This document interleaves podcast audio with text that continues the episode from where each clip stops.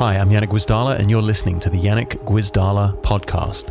So it's been a while since I've had a bass player on the podcast, and this is a great opportunity to sit down and talk to uh, not only a really good friend of mine and somebody who I've worked closely with in, in a number of situations before, but he also happens to be one of my favorite bass players in the world, and any music you check him out playing should probably rank him pretty high on your list as well in terms of favorites.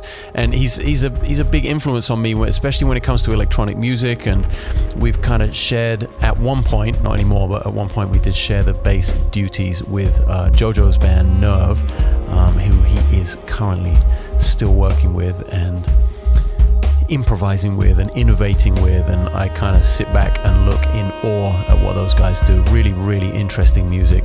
Um, it's not so much about the bass playing for me, it's about the music, and I think John is a great exponent of that and of being musical and not letting the bass get in the way of the music. So I will shut up and get straight to the interview. If you haven't done already, comment and rate the podcast if you're listening on iTunes or Stitcher or any other aggregator. It really helps spread the word about the podcast and helps me keep creating great free content like this in the future. And if you haven't already, check out the new daily vlog on YouTube. I'm uploading a movie every single day as I travel around the world, in and out of the studio, and basically just all the way through life. Um, so if you haven't already subscribed to the YouTube channel, that's at Yannick Gwizdala. It's yet another source of free information, and uh, I hope you guys enjoy it. So this is my interview with the great bass player John Davis, which we did in New York the day after the U S general election back in November. John Davis. Yannick Gwizdala. Well, that's an intro if ever I heard one. Um, it's kind of a weird time to be in New York City. Yeah, it is for sure. A little bit. You just got back.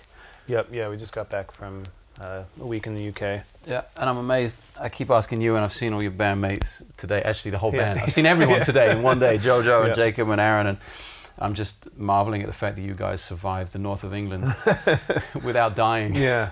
Well, Glasgow is my uh, ancestral homeland. So. Get out of here, yeah. really? My dad's side of the family is from Glasgow. So, wow. I mean, way back. But ah, so. Right, it's not a Davis. Graham. A Graham from Glasgow. Hey. All the Glaswegian yeah. listeners yeah. will be currently exactly. shooting their, their radio sets. At my accent, not the fact that you're from yes. there. Wow. Did you get to check out some things that pertain really. to that? No, unfortunately, no. It was, you know, oh, so drive you were being in, a musician. Drive from Manchester, get in, load in. Ooh. Yeah, was, How, that was the long, that was the long, that and then Glasgow to Sheffield were both long. So. Yeah. yeah. Wow. Um, how how long were you there in the U K in total? Uh, one week. Wow. Yeah. Five gigs, six gigs? Six gigs. Damn. Wow. Okay. Yeah. So, you know, I've talked to JoJo on this podcast a little bit, and it's so great to have the opportunity to talk to you and get the other side of the story. Yeah, yeah. Not that either one right. is right or wrong, but just a different perspective on right. the whole thing. You know, him being sort of more of the band leader, but I'm guessing you being more of the facilitator on a lot of levels. Yeah, in well, terms of how the whole thing comes together. Yeah, I mean, as far as the logistics go, you know, pretty much myself and and Jacob handle the management, the day-to-day yeah. um, management of the band. Um, but yeah, I mean, as far as this this tour goes, you know, one of the things that we were trying out on this was um, to do a tour just self-promoting, promoting it only to our fans directly, you know, not dealing with, uh, you know, promoters who might only pitch it as like a, a drum thing, or right. might pitch it as a jazz thing. Or is that a trap you fall into, uh, or you find that b- band falls into the drum and jazz thing rather than the electronic yeah, music? Yeah, well, I mean, yes, for for good reason. I mean, there's a lot of what, you know, a lot of how we established, a lot of how the band was established was through both of those scenes. So right. it's not. It's not a bad thing. It's not a bad thing at all. It's only a bad thing if you get um, pigeonholed into it. And also because it might be disappointing for some people who think they're going to get something very different. You know, they might think they're walking into a fusion show or a drum yeah. clinic, and then... Do you come across that at all? At this point, I mean, you've been, you guys been doing this for some years now. Do you still get that? People are like, oh, wow, yeah, don't really get it.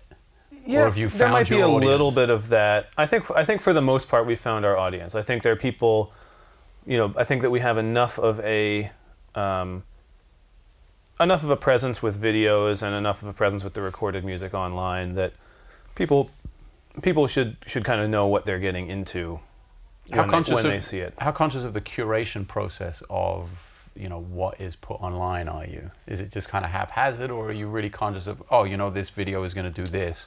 Or... We we're trying to get more uh, get more into that. Yeah. To be more to be more careful of that. Um, you know, we have, for a long time, we didn't really have a lot of content that we were putting up on a regular basis, especially in the video domain. I think that probably was not the not the best move. You know, it wasn't a conscious move not to do it, but it was just we didn't really have the means and the time to be yeah. making sure that we had good video content coming out all the time. But I feel like now for the last couple of years, we've come out, we've had at least one good one or two like high quality concert things coming out that yeah. reflect how the band actually sounds now. Yeah. Um, we're working on some new some new videos in the next. Uh, we're doing a, a live in the studio thing next week, and then we have um, footage from our show in Zurich last month that we're editing to maybe make a.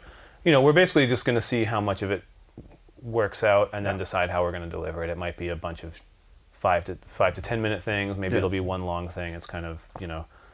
Let the content determine the, the exactly. release. And I, as much as as much content as you know, and I'm sure everyone mm-hmm. listening knows that I put out, like it's a massive yeah. volume of content. Yes. I'm still very conscious of the fact that the most successful people, more recently, seem to have been people like Dirty Loops and Snarky Puppy, who do these high quality multi-cam yeah. shoots, and how much that drives right. their market and their audience, and how yeah. It's like a, it's like a the, the fifth band member if there are four people in a band. Mm-hmm. You know what I mean? It's like yeah, exactly. So that's editor.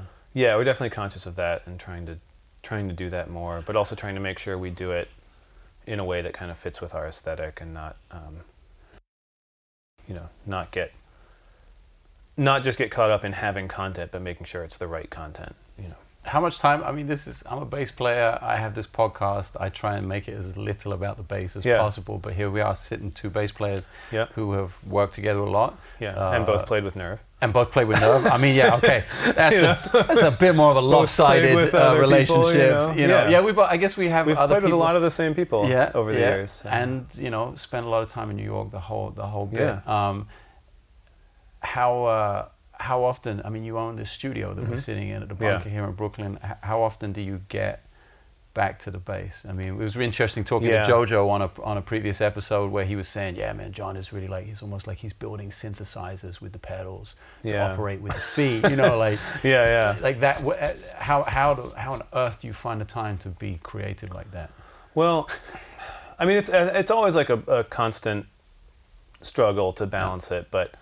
Um, I, it's hard for me to be to feel sort of uh, artistically fulfilled if I'm only doing one thing. I tend to get kind of restless. So if right. I'm only making records, you know, or only making jazz records for like a couple weeks, and I start getting like really like, oh shit, like I I, I need to do something else. We need to I need book to go an indie on, band in here. Yeah, I need to do a rock record. I yeah. need to mix like a dance track, or or I like oh, or I just feel like oh, I need to go on tour and play. I need to like get out of the studio, yeah.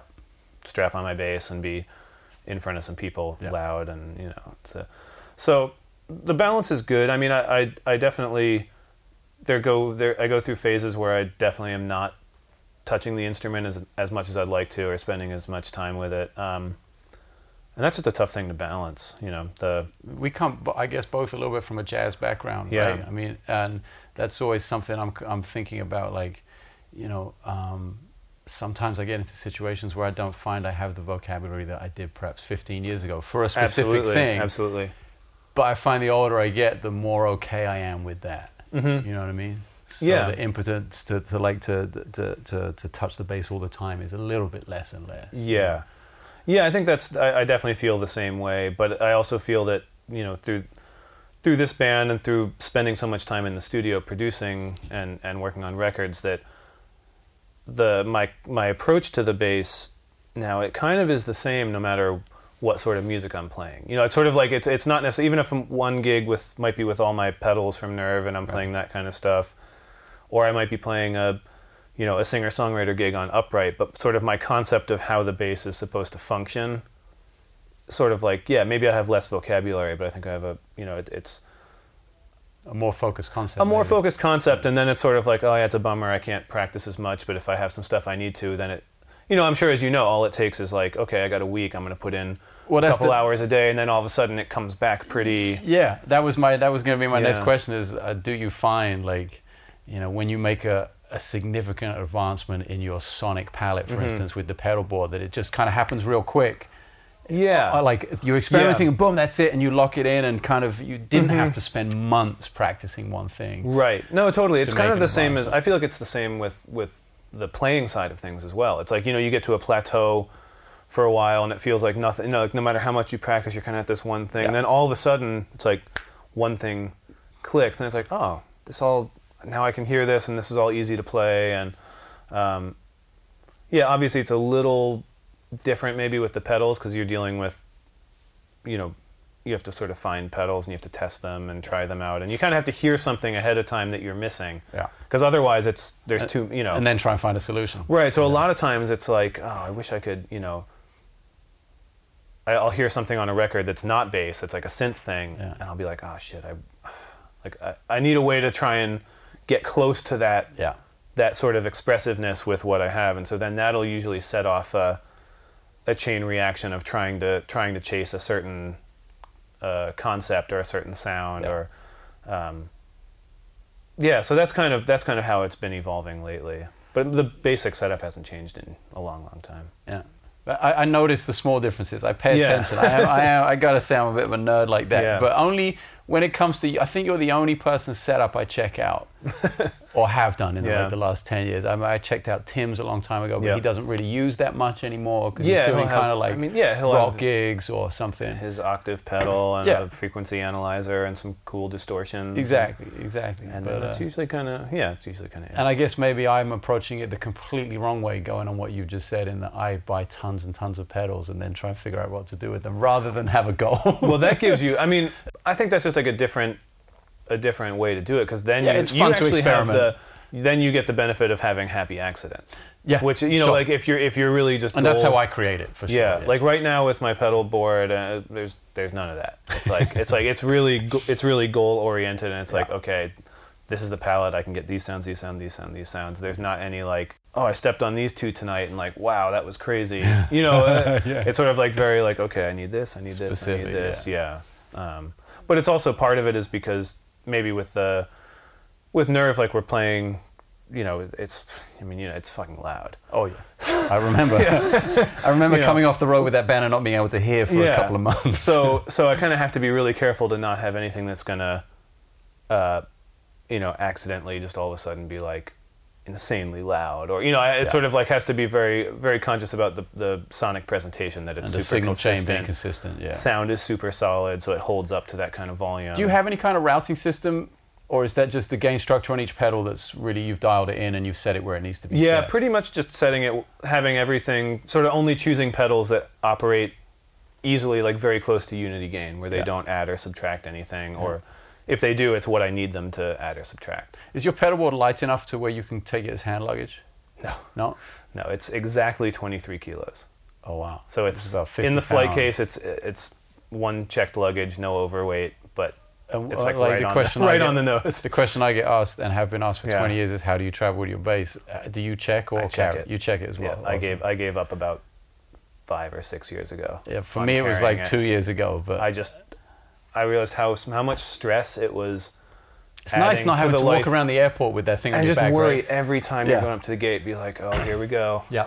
Here we go. Do I? Am I going to get a nice? Do I? Yeah. Do I have to get in a fight today? Like, am I going to be arguing for half an hour and talk to a supervisor? And it's sort of like, you know, then you just walk on. You have your clothes, and you, you know, if you land and your bass doesn't make it, it's like.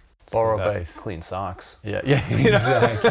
Like, clean socks and your sanity. Yeah, exactly, yeah. exactly. You know. Have so. you always been okay with playing other people's instruments if you needed to, or getting a rental, or just? You know, I've actually I've never had to.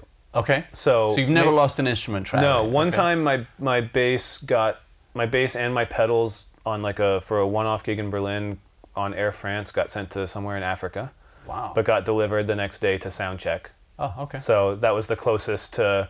You know, I spent the whole morning trying to find people in Berlin who had pedals and a bass, and then eventually it was just like, okay, yeah, we're going to deliver it. So yeah, I've got, I mean, maybe lucky. If I'd had bad experiences, with losing gear or having it get damaged or something. Because that was a massive hang-up of, of mine, like playing the Fodera, yeah. only playing that and never playing basses with different actions, yeah. different strings. Now I'm way more open to it. Yeah, I mean, I, it would be tricky if I was playing, you know, playing music where I really needed an instrument that can respond like that. Yeah. You know, it's a very different, it's like, if I was playing acoustic jazz, I would be bummed if I couldn't travel with my with my upright. Yeah. For the same reason. It's when, when you're dealing with something that's really an acoustic instrument, yeah. kind of, you know, which a Fodera is, it's like it has that yeah. thing that's like a real acoustic instrument. It's yeah. not just like, you know, a jazz bass is awesome, but yeah, it's yeah. kind of like a baseball bat with, with strings. Like, you find one that you like and it feels good and you, you develop a vibe with it, but if you have yeah. to play one night on a different vintage jazz bass, it's like things are a little different, but yeah. it's it's not such a huge,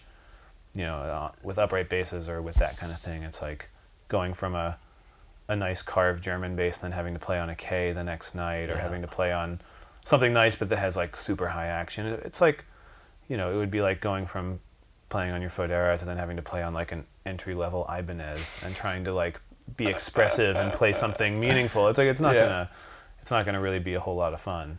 How uh, how how do you how do you work your stuff with active passive with the pedals? I, I promise to keep the yeah. nerd questions to a minimum, but shit, it's so rare. Well, you that can I edit out, edit out as much as you need. Well, I'm not going to edit yeah. anything. Actually, I hate editing, so we'll yeah. leave it all in. But um, I, you know, I saw you were playing your fretless Fodera for a while. I did. Yeah, I did one tour with that, and like one one off with that. Okay. Um, but it's mainly the jazz bass. Yeah, right? It was cool. I mean, I, I think I. pretty much ran it in passive mode the whole time because it just seems to work a little better level, like volume-wise, with the pickups and stuff for me. Okay. Um, so the, the main problem was respond- it's fretless, and with the octave pedal playing everything up the octave, it was just, you know, and when you're playing loud, and yeah. it's like to, to worrying about the intonation where, you know, that much of a difference. Yeah, makes, millimeter, yeah. Yeah, and you're hearing everything an octave below where you're playing it. It was just like really not... You know, I was spending way too much time worrying about... And not if, having fun. Yeah, yeah, and not being able to think creatively about the music, because, you know, we're improvising a lot, you know, a yeah. lot of the a lot of the stuff is just... So it's like to, too many places to have to kind of put my attention. How much of the to, gig now... I mean, I haven't heard a Nerve gig in a while. Yeah. How much of the gig is, is improvised now, would you say? I'd say... Well, for instance, in, in London on Sunday, we played almost two hours... Almost two-hour set. Solid. And we played four songs. Okay. Or five, you know, and and or five yeah. songs, and, and none of them were really like stop, like yeah, you know, call the next tune and then play. It was like, you know, a lot of times now we'll kind of, you know, snake our way in, and if we're kind of close to a song, someone will start playing part of it, and then maybe yeah. we'll kind of fade, crossfade into that tune for a while, and then go. So everyone knows the vocabulary and has a big set of ears. Yeah, it's, I, I think we've finally found found a way in the last maybe two years, year and a half, where we can actually improvise and still use our song vocabulary. It's sort of the, it used to be more of a divide between like now we're jamming, now we're now playing, we're playing songs, songs. Yeah, you know, and it's finally gotten to the place where it's a little more. We can just play, and there's enough trust between the the, the people on stage and and Aaron out at front of house that it's like. If someone, if we get close and someone starts playing something, it's like maybe we won't go with them, yeah, and that's cool. Like there's enough trust that it's like it, it's not like we have to have that, yeah. you know. Um, how how close to what you're doing right now do you think is jazz, like in the true old sense of the word, like the the music being played by, yeah, you know, listened to by a serious audience and played by serious musicians and being improvisation, well, at its highest level. Do you consider that a thing, or it's just not something that even crosses your mind? Well, I think there's a lot of different ways that what we're doing is related to jazz. Mm-hmm. Um, you know, especially like I was saying, now that we kind of have this repertoire that we can go in and out of more yeah. more loosely. Um, you know, we're dealing with a a set of a set of songs and sort of a set of uh, a repertoire that's that's current yeah. and that we're, you know, interpreting in relatively modern rhythmic styles. I mean, I think that's one of the things about jazz, probably from its origin up through uh, maybe like the early seventies mm-hmm. or mid seventies, with it, it always kind of was was this, you know, Western harmony mixed with whatever was like the most current sort of underground rhythmic. You know, it's kind of like right. really the thing. It's like, you know, when swing started, like that was underground dance music right. at first, you right. know, and then when like the fusion guys start, you know, when people started playing Latin grooves and stuff, that was not mainstream yet. That right. was like, wow, Ramsey Lewis is, has a Latin beat, you know, that's kind of like, ed, that was edgy at a time, you know, and so I think that's kind of a hard thing is just, is that, that combination of like staying on top of the sort of what the rhythmic vocabulary is yeah. and that was understanding that those were dance styles at the time or came from dance music of the time yeah. is kind of one of the ways it relates to jazz. I mean, so basically staying ahead of the curve rhythmically. Trying to stay ahead of the curve and trying to play things that have some cultural relevance to the the, the rhythmic culture of of the day. What's the makeup of the of the audience? Have you managed to cut down the number of just pure drum fans that are there, or do they still make up a bulk of the audience? I mean, they probably make up a bulk of the audience only because that's our longest and most loyal. Okay, maybe the question should have been, let me rephrase, yeah. how many people are dancing? Because the drum you guys know, were... It depends It depends on the market. Not that great with their legs. Yeah. it, dep- it, depends, it depends on the market. Yeah. In um, you know, so that's the the the drum the drummers are people that, you know, they're very loyal and they'll come out almost anywhere that we are, yeah. which is which is awesome. You know, we can kind of count on like a pretty dedicated fan base, even in places we've never been, and we right. don't have to win them over. Right. They're definitely generally not good dancers. Yeah. or so how is that in the much. U K with the U K well, being so big into electronic music? That's the thing is when you get into markets where people understand that music more, when it's and the more culture. Yeah, it's more yeah. a part of their thing. I mean, you get a lot of people not dancing, but I would say, you know, even in a room that's maybe eighty percent musicians, uh-huh. you have fifty percent of them dancing in well, the U K. Yeah. You know, that's a win right there. And they know how to dance because yeah. they grew up going to raves or they went, you know, they it's on the radio, it's yeah. you know, on pirate radio or it's on regular radio and you hear that shit. First thing I do when I get in the rental yeah. car in the U K is tune to pirate radio. Yeah, yeah, so you know, you know and head for South London and just go to Croydon. yeah, exactly, Croydon. Man. Yeah. It's right next door to where I grew up, yeah. you know. It's, yeah. Yeah, so that's that's a nice thing about there. People just understand when you're playing places where they understand the music on a cultural level, it makes it easier. You're not really being like an ambassador of dance music to people who are just fascinated by what you do musically, but maybe don't understand the the context. Yeah, more of a listening audience and a watching audience. Right, or they're more just they're not familiar enough with the the the musical vernacular, so they're kind of like they don't, you know, they don't catch, they don't hear it and be like, oh, that's cool. They're really playing some like, like, I don't know, you know, whatever, like. Yeah. Uh, that sounds like kind of like some minimal techno from like a couple years ago or something. And then they understand like that's kind of like what we're influenced by on a yeah. certain song or where we're, you know, like, oh, that's like a trap thing or yeah, that's yeah. a, you know, so if people don't get that, it's still cool. They're still into it, but yeah. it's, I think maybe it's a little, it can be a little mysterious to people who don't know. Is, is there a relevance um, in New York still for that music live, or is it just consequence now that you, or, or, or just happenstance that you guys still live here and, hmm. and make that music? You know, I think thinking back to JoJo's kind of movement in the late nineties, right. and Shine and the big party and every yeah. Wednesday night and that kind of thing. I think there's not the there's not the same sort of regular parties anymore in New York. I think that's more a function of New York that mm-hmm. there's just not the there's not the same kind of vibe. I mean, I think maybe you could still do it if you found a place that had had a good sound system and people wanted to come out and. The demographic of people who live here seems to have changed massively. And, well, the, and the expense of having, being able to yeah. live in Manhattan, for instance. Well, it's moved. I mean, very few people live in Manhattan now, I think, that are that are interested in much other than finance or, or real estate. It's right. kind of like, or just, you know, have, don't have to worry about any of that stuff, yeah, and they're yeah. just sort of hanging out. Um, you know, there's a lot of interesting stuff going on, like, further out in Brooklyn. But it, most of it's coming from a more, like, D I Y kind of second second or third wave of indie rock kind of like loft parties and garagey kind of stuff. Like there's there's not that much of like an electronic thing. There are some big parties, but they're they're not regular. Yeah. So is there somewhere in the world right now that you think that music is really relevant or really being pioneered? Places well, actually, I think I mean L A has seems to have actually a pretty a lot of stuff going on with the whole Brain Feeder thing, that crew. I don't know if that means it's actually like I'm not spending time out there. I don't know if it's just one of those things where those guys happen to live there, right? you know, and it's like, well, yeah, okay, so... Kind of I, I don't get involved in the music scene in L A enough to be able to tell yeah, you or to be able yeah, to report on that.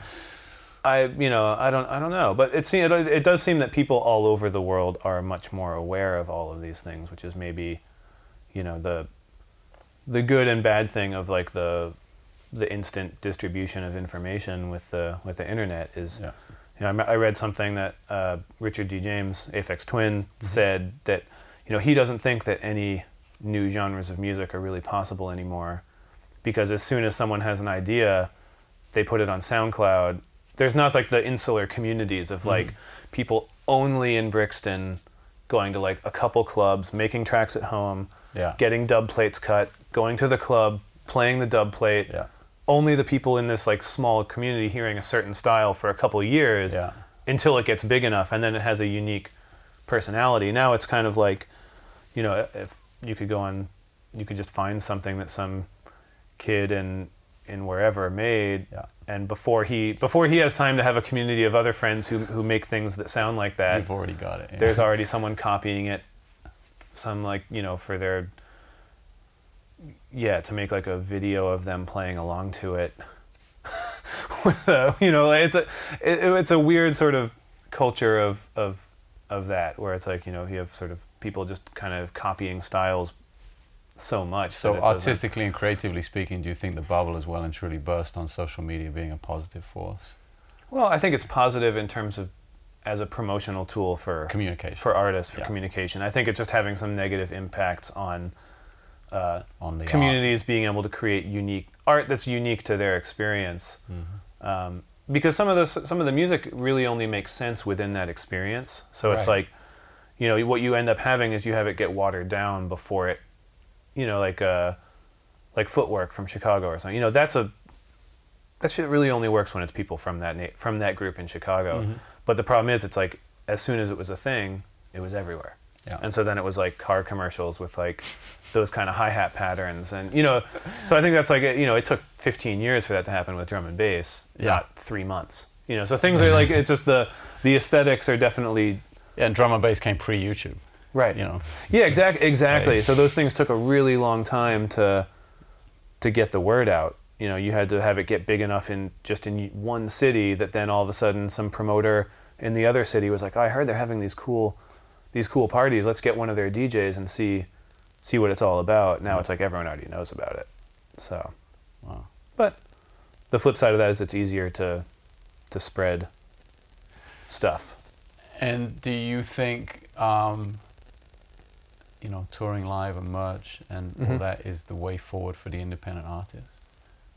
Is that the only revenue stream or the only thing worth following? Or I mean, you guys are doing that yeah. right now with Nerve, but yeah. then on the flip side you have the Bunker and you have other stuff go- everyone has other stuff going on. Yeah, you know? I think it's important to have a a diversified approach, portfolio, you know? Of work yeah, options, yeah for for personal, you know, sort of mental reasons as well as sort of uh, logistical reasons. I mean, I'm sure I'm sure it's it's you probably have similar feelings on that. I mean, it's why we're doing a Big podcast right now and, and not playing at the Baked Potato right now or whatever every night. Or, you know, it's like you have yeah. to have these different things to, for sure.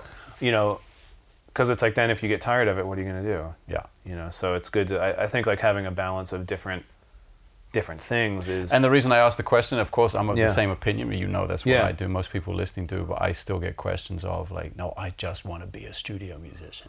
And I mean, I'm like, yeah. You know, as as amazing as that is to me, with how modernized the education system is. Dep- well, depends what instrument you play, you know. Well, yeah, depends like what instrument you play, drummer, what city you live in, and like start get a job cooking wherever like Steve Wolf lives, and then just like start putting some stuff in the food, because exactly. you're not going to get a gig while him and Pelton are around. Pelton, exactly, you know, it's like yeah. you know that's the thing. I think there's a lot of schools preparing people for jobs that don't exist. Yeah. In every, you know, in every uh, field. I'm sure you talked about this with JoJo. That's kind of something he always talks about is like, you know, uh, like universities and stuff are like, you, you start school and by the time you graduate, that job doesn't exist anymore. Yeah. We're talking about the importance of improvisation from a, yeah. a social perspective. So and in most like, cases, the job doesn't exist. What, what, what annoys me is the job doesn't exist when the person signs up for the course in the first place. But they, yeah, but they get told it does. Oh, absolutely. Or they, they believe the hype that it's And they like, get told how to do it, and they get their creativity kind of squashed and boxed mm-hmm. and like packaged. Yeah. Which is kind of crazy. You know, yeah. I, I still get the question of like, oh man, you went to Berkeley. Okay, yes, yep. I did go to Berkeley. Yeah. And would you recommend I go? Because it's a crap ton of money. Dep- yeah. And I'm like, well, okay. Do you need a visa to stay yeah, in the country? Do you need a visa to stay in the country? And to... I, I always come back to the one thing I still look as, as value in school or in a community like that is the network. Mm-hmm. You know, meeting all those people that you're probably going to well, work with I mean, for the rest of your life. That's you know? What I got out of going to the New School. Right. You know, I went for three semesters, but... I did three semesters yeah. at Berkeley, man. It seems to be the... Yeah, it's a good number, yeah. you know, before they, before you get too crushed down. Okay, by... let's just reiterate that. Semesters, not years. Yeah, exactly. Yeah, you know, but it's like, yeah, the whole reason I went and was just to meet people. Yeah. You know, to go meet people who are like-minded, get gigs, yeah. play. I, I didn't care at all about passing classes or, yeah. you know, that wasn't my goal. It was like, I didn't go for a degree because yeah. it was like, all right, well, I'm going to go. There's some great teachers. I'll learn... Learn as much as I can, get as much out of it as I can until I'm too busy yeah. to keep going to school. And then, you know. I mean, I went for the visa initially to be yeah. in the U S. I didn't go for teachers or for anything. And the and the, the, the network and the couple of great teachers I had was a happy afterthought yeah. and a happy yeah. byproduct. But I also, you know, talking to different musicians on this podcast and yeah. just people in general, the one thing so many people who are doing their own thing in some capacity mm-hmm. say is that I wish I'd invested more in my own community and in my own mm-hmm. thing early on. Yeah. You know, it's like, it took me a long time. It took me until like oh eight, I think, until I went on the road with my own band. Yeah. You know, um, when did you start the Bunker? Well, the I mean, the Bunker kind of evolved very, I mean, that actually came out of the New School in a way. Okay. Because I met Aaron at the New School. And we, me and him and a, a drummer friend of ours, you know, got an apartment together because it was Brooklyn in the yeah. late nineties, early two thousands, yeah. so you could find a three thousand square foot loft for seventeen hundred bucks. Oh. And, you know?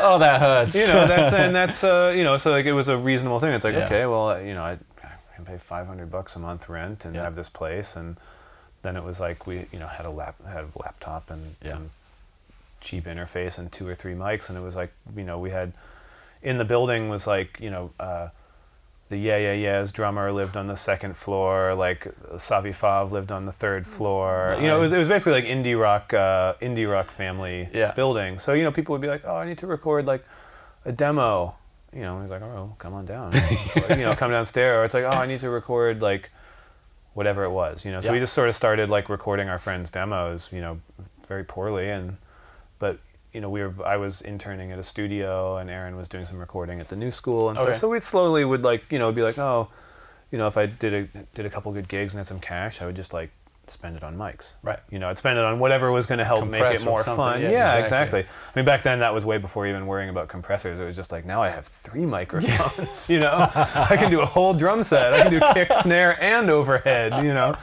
but um, so good. Yeah. So that kind of, that evolved super organically, and, and, you know, eventually got to the point where it's like my bedroom was a control room, and I had a twenty-four channel Soundcraft Ghost and my tape machine. You know, yeah. it was like over the course of five years or yeah. whatever, and then I was like, well, shit, we kind of, this is kind of a studio now, yeah. you know? And then, uh, so we started decided that those of us who were still living there were like, all right, well, let's, you know, let's move out. I moved yeah. in with my, with my girlfriend, and everyone kind of like got out of there, and I was like, let's just, try let's try running this as a studio. Like yeah. we already have the space, we have most of the stuff. Let's do put a couple hundred bucks into renovating it and yeah. you know, make it a little bit more like a studio, build an I S O booth where there used to be a bedroom and that kind of stuff. And then uh, so that was the bass room, right? The bass booth used to be a bedroom in the old place. I'm trying to think. We talk, we're still talking about in. the same location. Yeah, the old I recorded. Bunker. Yes, exactly. The space in between and yep. th- those records out. Okay. Yeah, I'm trying to remember where we put you though. Oh, I was That's, in the main room with JoJo. Right. I'm just thinking like... Yeah, exactly. Oh, yeah, exactly. Yeah, so it's like the one of the booths was just an old bedroom. Wow. My, my bedroom became the control room, and yeah. like we built one other booth, like a smaller one. Yeah. You know, so that was kind of how it started. I mean, I guess it was spring of two thousand six when we when we actually like became a studio. So it's been a little over ten years yeah. now of...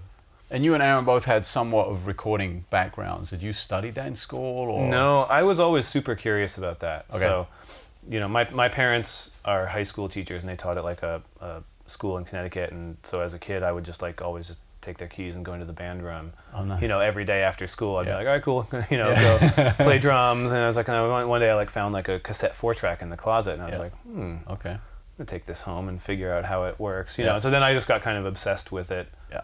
After that, and reading as much as possible. Yeah. And I started doing live sound for teachers and friends and stuff. So it's like one of my first gigs when I moved to New York, so I was doing front of house for John Patitucci, because I'd studied with him for years, and he was like, oh, well, you know enough about this, and you're a musician, so yeah. you're probably going to be better than most of the club guys that we have to deal with, because you know right. what a bass is supposed to sound like, right. and a piano, and a yeah. saxophone, and stuff. So so I did that, sort of, and that gave me more just hands-on experience with, like, you know, I remember one of the first times I used, like, a large format analog console was, like, you know, that wasn't just like a little sixteen channel desk at yeah. like Sweet Basil or something. You know, yeah. like yeah, it was yeah, like yeah, we, yeah. he, we we did a, a jazz festival in Bariloche in Argentina. Uh-huh. You know, and so I was like eighteen and just like with Patitucci. Yeah, yeah, yeah, with Patitucci, and I ended up yeah, it was him with um, El Negro at the time.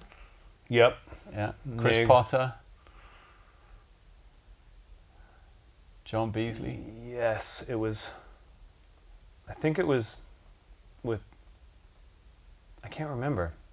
It might have been Danilo. Okay. On that one. Yeah. But I think it was, it was like that era. Yeah, yeah. It was like either it was either El Negro or Antonio Sanchez. It was right. one of those two guys, because they were kind of doing that stuff. The imprint album. Exactly, exactly, exactly. Yeah, I remember that. Um, you know, so one of the first, you know, I think I just had a lot of like trial by fire experiences. It's like, you know, I'm eighteen, nice. Never worked, and it's like show up in a Spanish-speaking country, and it's an outdoor festival, and there's like a sixty input like Midas Heritage, and I'm like. Like, all right, well, here we go. Here we go, yeah. Like, good luck, guys. I got some, I got some like uh, two years of high school Spanish, and I've never worked on one of these desks. So, you know, so I, I learned, I just like those kind of experiences over the years, kind of like just learned how to just figure shit out. Yeah. You know, just like, okay, well. And so then it's still, it's like when we got the S S L, I'd never worked on one, you know. I'd, okay. And it was like, all right, well, I read the manual once, and then... Uh, and they basically work. Figure it out. Yeah, bass, yeah, mid, like, and I, treble, I yeah, and a fader, well, and a compressor. Exactly, and you're just like, well, I'll, I'll figure it out. This will be, this will be cool, yeah. you know. But, so, yeah. I remember being here the day that was being loaded That's in. That's right, I don't you know were what here. We were maybe doing. The first day we got it hooked up or something, yeah. you were here. Yeah. Yeah. I don't know. Maybe we were recording with JoJo that time, I think, in, in B. No. Two basses. Your... record was the first record that I mixed on it. That's we what we were just doing. Gotten it up exactly. and running that morning. Theater by the Sea, yes. maybe? Yeah. yeah. Okay. And I was like, all right, well, it works. Let's wow. mix a record. Yeah, let's mix a record. yeah. And the record sounds good. Yeah. Too, man. So I mean, I guess yeah. it's really like that's kind of been my approach to music in general. Is just kind of like just kind of go for it and throw myself in, and yeah. then. But that's a healthy approach, man. It means you're not in the box. You're not stuck to yeah. a regime. Like. Yeah. It's a little more organic and. Yeah, I mean, maybe it means it takes longer to figure some things out than if someone shows it to you, but you but find it out on your... the fresh ideas you get. You find it on your own way, you know, yeah. and a lot by observing, you know, like John would always invite me down to the studio to hang out when he was doing records, so it's like, nice. You know... Like, so you oh, got yeah. a feel for mixing. Yeah, and way. just and just seeing how, how sessions work with that level of players, you know, when yeah. you're like eighteen, you just like sit in the back of the control room while like Jack DeJohnette and Chris Potter and guys are playing, it's like, okay, that's... That's how it's supposed to be. Right. You know, now I get it. Well, that's the one thing you can't buy, and what any school yeah. can't give you is experience, right? Yeah, yeah. But I think I just, you know, I got very lucky with being a, uh, having the right connections. I mean, you know, John yeah. is still a close friend, and yeah. it's like source of inspiration. It's like every time I hang with him, I'm yeah. like, it's working. He's responsible for me raising the action on my bass yeah. about nine inches. I don't know how he does what he can do. With that action? Yeah. Isn't it unbelievable? Yeah. I mean, I'm nowhere close. I'm way more than like the Rizzler yeah. cigarette paper type action I used to have. But yeah, he's... Yeah. I, I literally couldn't get a note out of his bass when he handed it to me. Yeah. And I was like, oh, I, I really have some work to do. Yeah, yeah. yeah, yeah, it's pretty, it's pretty wild. What's coming up now with Nerve? Like what's... What are you, are you trying to, you guys trying to get away from one thing and towards another? Uh, you feel you're transitioning right now? Venue size, style of venue, audience, music? Well, I think, I think right now, you know, we're at a place where we can tour fairly comfortable, fairly comfortably in a fairly traditional format, mm-hmm. you know, and one of the things that we're trying to do where we can and when we can is to kind of try and escape that traditional presentation of, like, you know, band on yeah. a stage, the sort of, you know, you're doing the pods thing again. I think the multiple stage thing. Yeah, yeah. So I mean, you did some of those at uh, Centrofly. I, that's what. I, yeah, JoJo was telling me, and I was like, "Yeah, you remember we did this like yeah. fourteen years ago." Yeah, we did it a few. We did it a few times. I mean, we've only done it a handful of times. Yeah, I did a bunch of them. You did a bunch of them. That was like oh three or four, something like that. Probably oh three or four. Yeah. Yeah, um, yeah early. And that was great. It's really cool. It's very different. I mean, it's it's. It's better now than it ever was because now we oh, have in-ear sure. monitor. Yeah. You know, we're on in-ears and and everyone's got their sounds really really together. The yeah. whole the whole technical side of the band is is tighter than it's ever been yeah. in terms of the integration between uh, the instruments and the front of house and. Yeah. Um, no more Rolly kind of just melting down and smashing things in the front. It's so um, good, man. Yeah, uh, I mean, yeah, so. But, you know, that's something we're trying to do more of. Yeah. We we did that in Zurich last month, and we, we made a, we filmed that show, and we're trying to make like a, you know, we just made like a little E P K so that we have something that our booking agent, or, you know, and we can take to like promoters and be like, hey, instead of like trying to describe it in an email, because yeah. usually they're like, oh, that sounds difficult, we can't do it, it's going to be really expensive. Right. And then when it's like, here's a video, it costs two hundred euros more yeah. than a regular concert. Yeah. I suppose I should explain to yeah. the listeners, you and I both know oh, yeah, what we're talking we about. Yeah, we're just sitting here reminiscing because we've yeah. done this before t- together. And But we're talking about having the all four, three members. Well, there was a singer when I was doing it where Lisa was singing, so there were oh, four yeah. pods, but I guess it's three We're doing now, it with right? four because oh, we'll put Aaron on with one Aaron as well. On pod, so the entire, each person has a different pod in the middle of the dance floor, kind of spread out. Yeah, so yeah, essentially floor. Like four little stages, little yeah. risers. So everyone's milling in between and yeah, it's... Yeah, no, it's a really cool thing, especially if, if you set it up with the lights and the and the P A so that people don't feel like they're supposed to look at one direction. Right. You know, it's kind of like help people, you know, guide them with the lights to different places. Yeah. People to experience the light, the the show more inside the music as yeah. opposed to passively more uh, three D than mm-hmm. they did yeah. before. Are you traveling with a lighting person? No, no, we we've, we've been thinking about it. We haven't yeah. found the right person. Okay. We've been talking about it, trying to find someone who can who can create something. Yeah. That uh, is worth paying to take. Them well, that's worth and sort of and, and really enhances or, or helps to describe what the artistic narrative is. You yeah. know, it would be easy to bring something if we did like a a playback kind of gig. Yeah, because then you can just design it yourself and, yeah. and, and have a, a D M X yeah. out that they just plug into whatever. But you know, we would we would want to bring someone who can also improvise. So yeah. it's a little harder to find something that's really interesting, because you know, unless you're going to do something really special, the house guy's fine. Right. You know, I mean, not always. Yeah. We did have the guy in London who was like four drinks in by the start of the show and yeah. crashed the lighting console twice. Whoa. So that was like, well, maybe it would have been good to have someone else right now.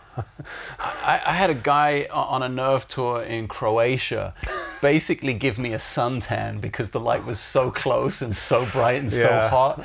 And like he made me sweat through yeah. my entire yeah. wardrobe. yeah, yeah. It's, yeah, that's kind of key. Um, are you guys using L E Ds? Does it get as hot as it used to on stage? Most venues are L E Ds, I they feel are? Like. Okay. It's not so as... it's not crazy tungsten like it used to be. Yeah. Yeah, yeah not the just like five yeah. minutes and you're just done wet yeah. from like head to toe. I look at old videos or photographs of me playing with JoJo in Nerve and it's like wife beater. Yeah. I wish I'd had a and pair of shorts with me. And you're soaking wet. Done. After five, yeah. first song and you're just done. Yeah, no, it's it's better. It's better in that way, for sure. Yeah. Any plans to, to travel or, to, or play with anyone else? For me personally? Yeah, for you personally. Um, I'm always... It, like, even to the point where, like, there's a bucket list or something, and if that if that thing came along, like, someone you really respect musically and artistically, that you would be like, oh, that'd be cool. And that yeah. you're doing it not because it paid great or didn't pay great, but just from an artistic perspective. Just because you want to do it. Like, I have my little bucket list of eight to yeah. ten people I'm always curious about. Yeah, no, I definitely, I definitely do. I mean, I think that that... the bucket list changes over For sure. over the years, yep. you know. Um, there are definitely people that I you probably... You mean it's not still... Well, I do have that Frank Forever tattoo. Oh, yeah, well, yeah, yeah. Um, Didn't we get out at the same time? um, that one spot in Kazakhstan. um, yeah, no, um, I mean, I... Uh, right now, like, the people that I... There's some people that I really... respect a lot that I, I consider somewhat peers that I would like to do something with. Um, I started doing like a recording project with Mark, Juliana. Right. Um, just we're just like we're just like you know we've known each other for fifteen years. Like we've played together three times. Like maybe we should like, maybe we should do something. You yeah. know. So yeah. so we've got something that we're we're working on, and that would be cool to um, for it to be something that happens live at some point. Yeah. I mean, I would love to play with him live in any context. Right. I mean, he's you've played with him. He's of course. You know, yeah. He's a a force. Quite and an, yeah, and just quite a unique voice, and I think has a really sure. fresh perspective on music and on the instrument. I you know I just admire what he's what he's doing. Um, yeah, I think he's a rare case of someone bringing something new rather than regurgitating what happened. Yeah, exactly, or, exactly. Yeah. He has a very strong idea, uh, concept of, of the history of the instrument and the music. But would the thing be performable by you both as a duo?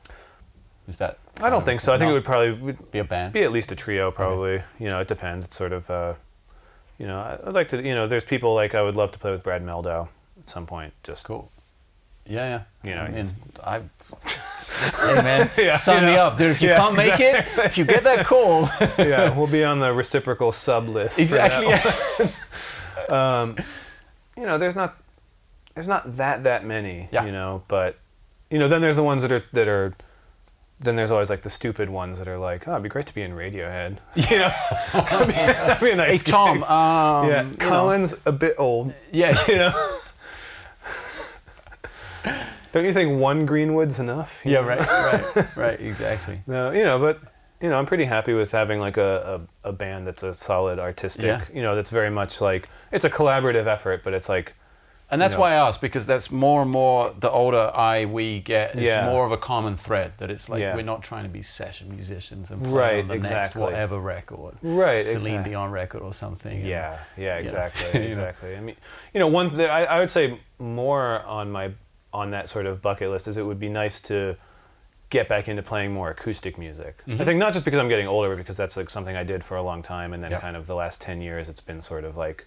By the way, pretty little, neglected, yeah. you know. I still, I still, I practice that more than I practice electric bass, but because you have to, right? Right, and just because it's so much fun to play. Sure.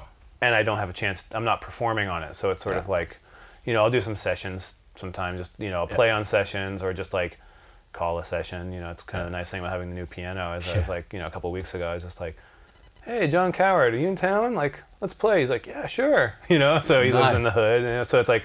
Trying to just like call some sessions with like some good players and just Great. kind of forgot about that the, the, the simple pleasure of that from yeah. back in the day when you're like seventeen, eighteen, nineteen and Big all you time. do is just like, oh, what are you doing today? Do you want to you want to just like jam? Go over to somebody's like, place? Yeah. Yeah, and it's like, well, shit. I mean, that was always a the lot thing of for, good musicians around. Yeah, that was always the biggest thing for me in New York, musical yeah. musical development wise, was the private sessions. It wasn't going to Cleopatra's Needle right. and playing eight thousand choruses of, you know, Have You Met Miss Jones? Mm-hmm. It was like going to someone like, I don't know, Aaron Goldberg's house or something with who had a piano and would call a great right. drummer like Eric Harland or yeah, something. And, and you next thing you know, you're like, just, wow, here we go. You know? Exactly, exactly. This is some so, real I've been trying to do shit. that more. I feel like maybe that's not happening as much these days. So I was just trying to, I was like, man, like, why don't I call some? I have, yeah. a, I have this studio. I have, I have a, yeah.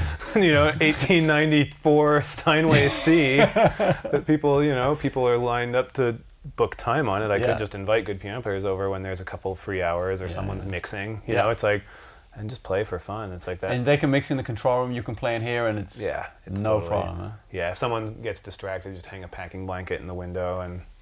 That's you know, awesome, man. Yeah, so it's it's it's fun. That's So you can really streamline this place to be multifaceted, like... Yeah, I mean, you could. You could you could totally be doing something out here. You know, not really to the point of, like, tracking out yeah, here, yeah. just because they're, you'd need, you know. Yeah, it's... But you, we've done people doing video shoots out here while someone's mixing, you know, or... Yeah.